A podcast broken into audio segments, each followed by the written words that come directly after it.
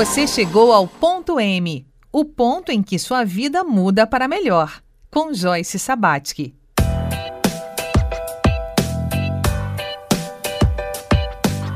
Olá, bem-vindo, bem-vinda a mais um Ponto M. Hoje é terça-feira, dia em que nosso olhar se volta para a espiritualidade que existe em sua biografia.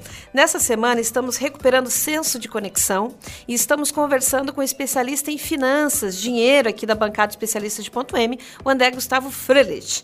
E esse papo vai ser muito bacana, porque, assim, dinheiro e espiritualidade é um diálogo possível?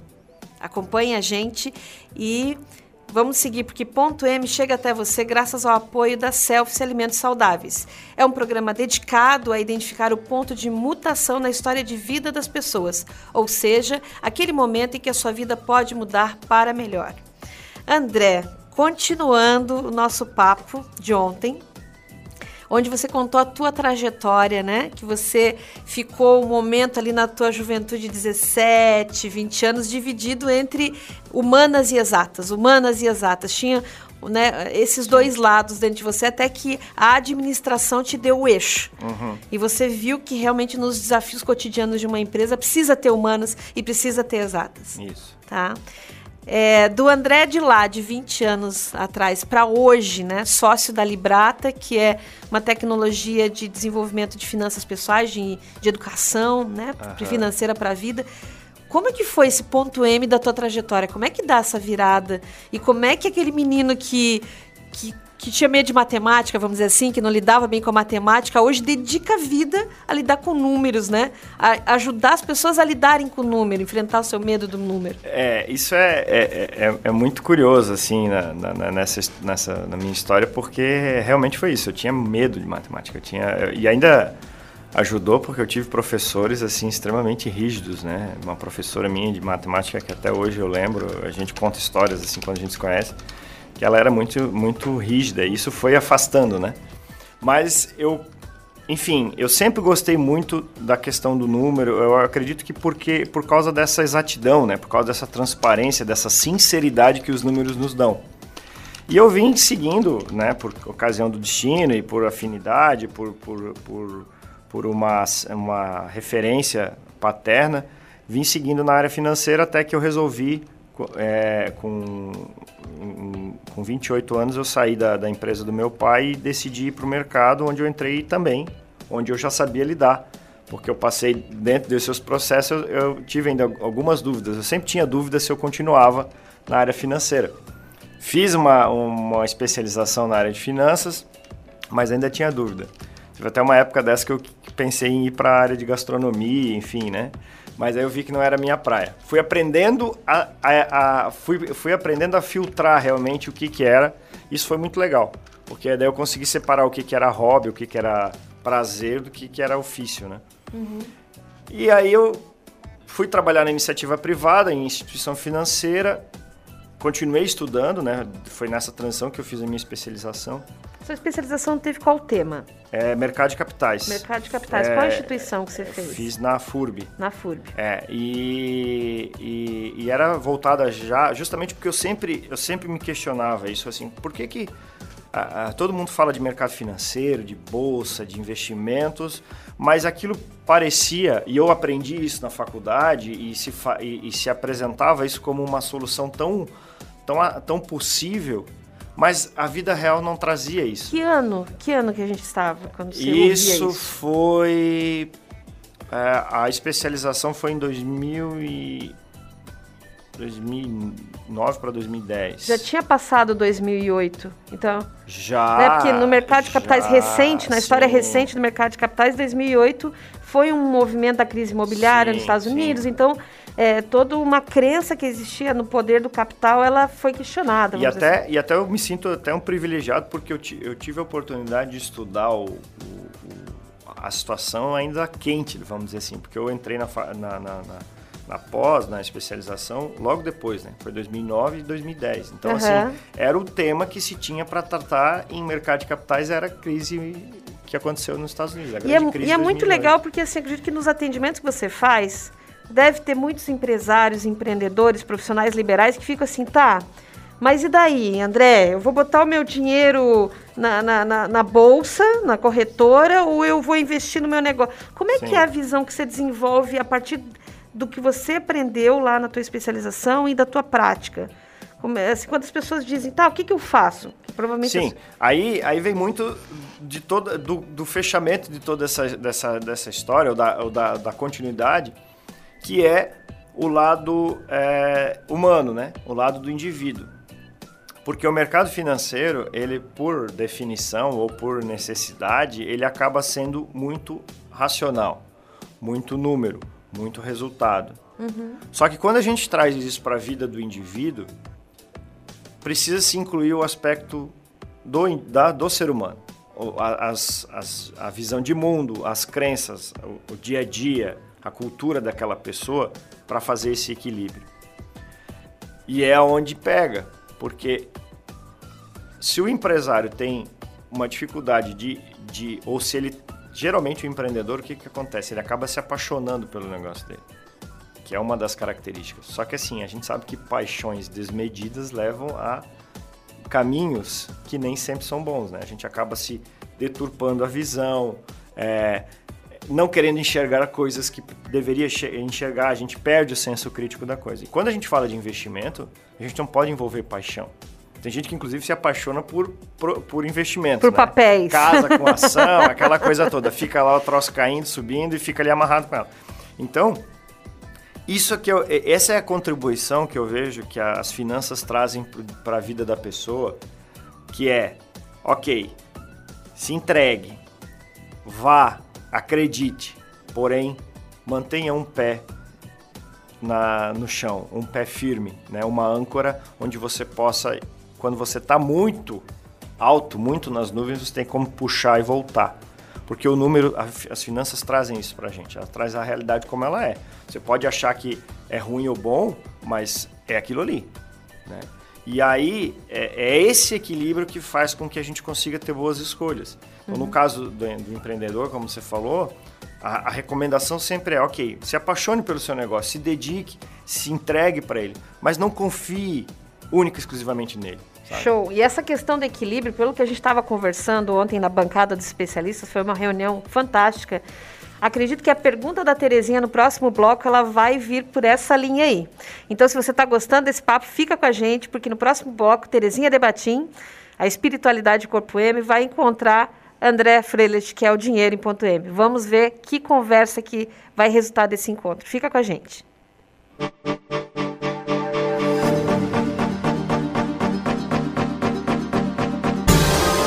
Você ouve Ponto M. Na farmácia Univale você encontra o melhor para a saúde e o bem-estar de toda a sua família. São 25 anos de experiência em manipulação de medicamentos, florais e cosméticos, além da oferta das melhores marcas de medicamentos do mercado. Na farmácia Univale, o atendimento é diferenciado e você pode contar sempre com o auxílio de farmacêuticos.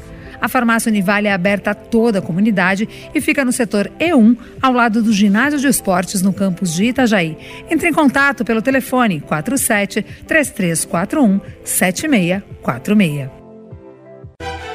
Chegou a hora de escolher o seu curso e mudar o curso do planeta.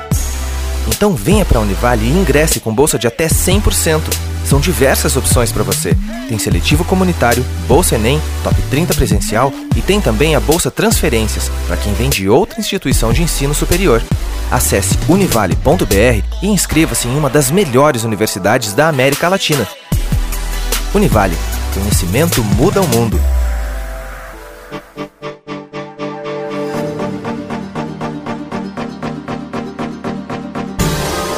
Você ouve Ponto M.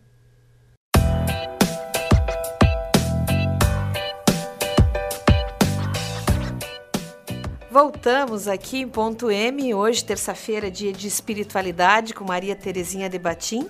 E nessa semana, estamos aí recuperando o senso de conexão e vamos conectar com o especialista de finanças, de dinheiro, da bancada de especialistas de Ponto M, o André Gustavo Freiret, que está aqui conosco no estúdio. Terezinha preparou uma pergunta especial para você, André. Vamos lá. Mas qual é a linha que diferencia o gastar saudável do gastar sem responsabilidade, que gera dívidas e prejuízos a terceiros? Muito bem.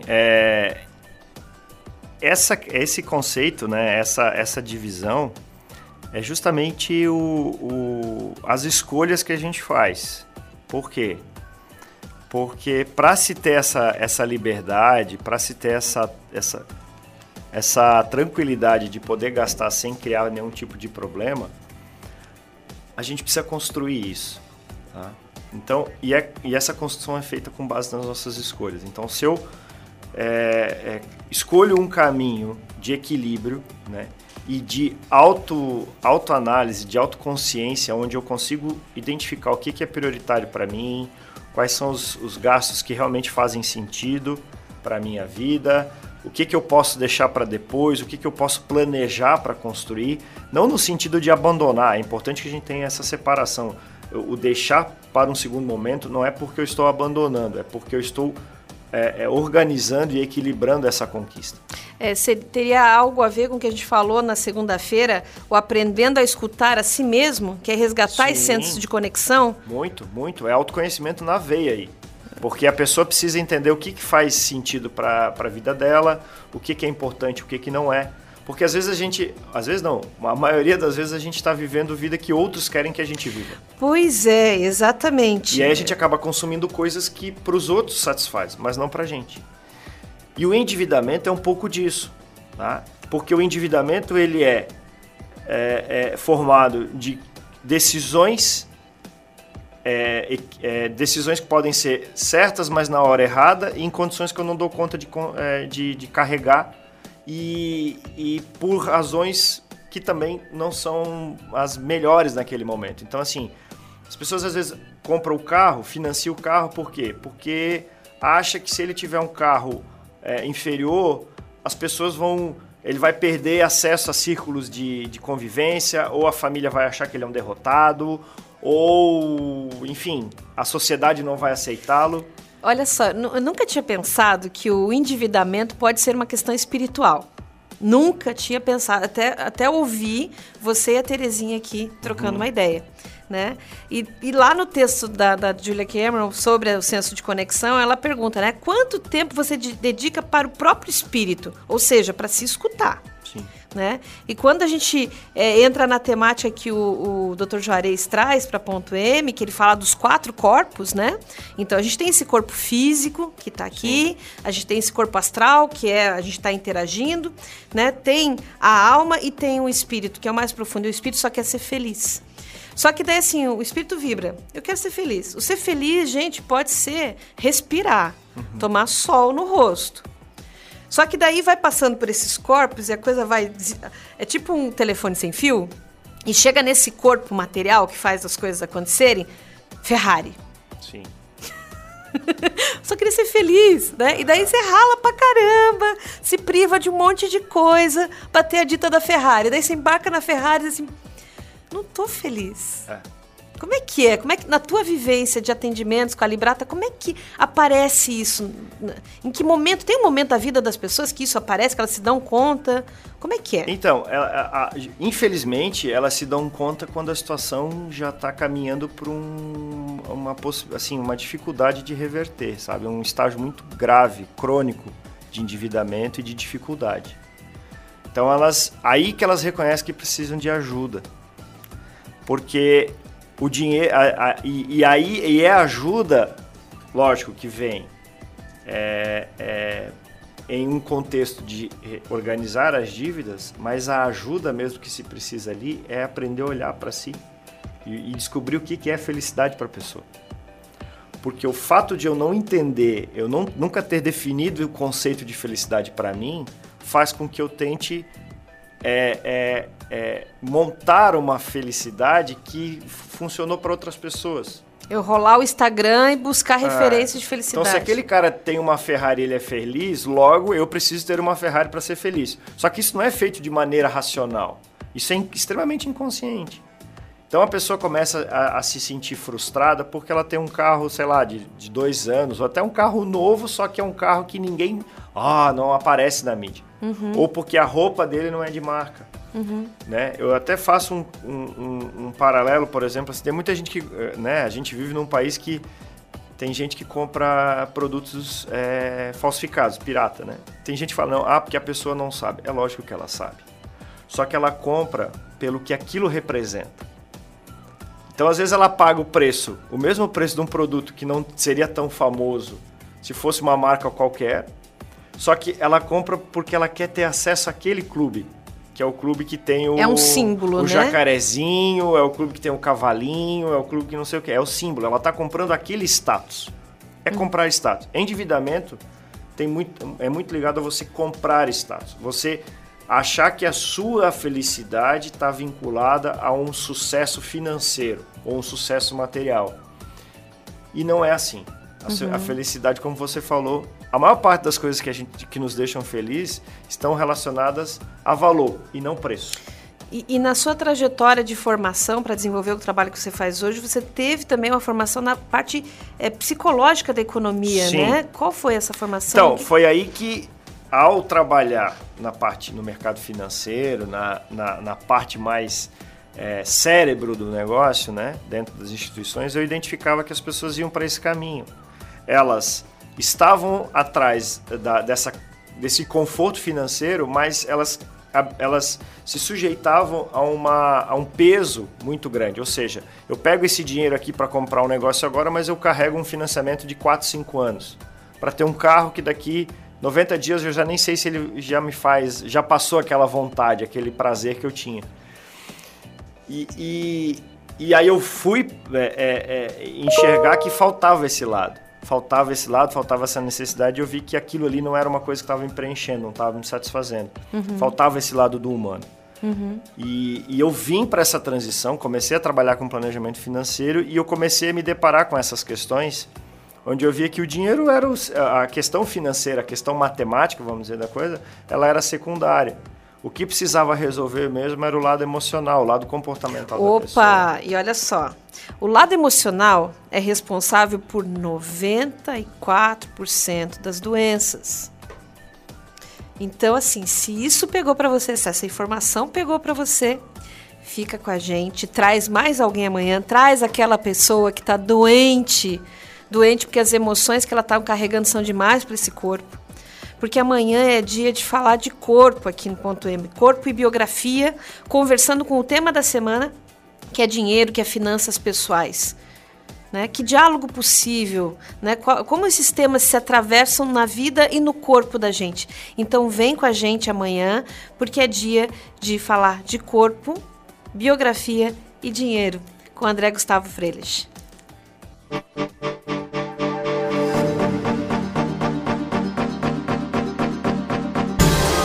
Você chegou ao Ponto M, o ponto em que sua vida muda para melhor, com Joyce Sabatsky.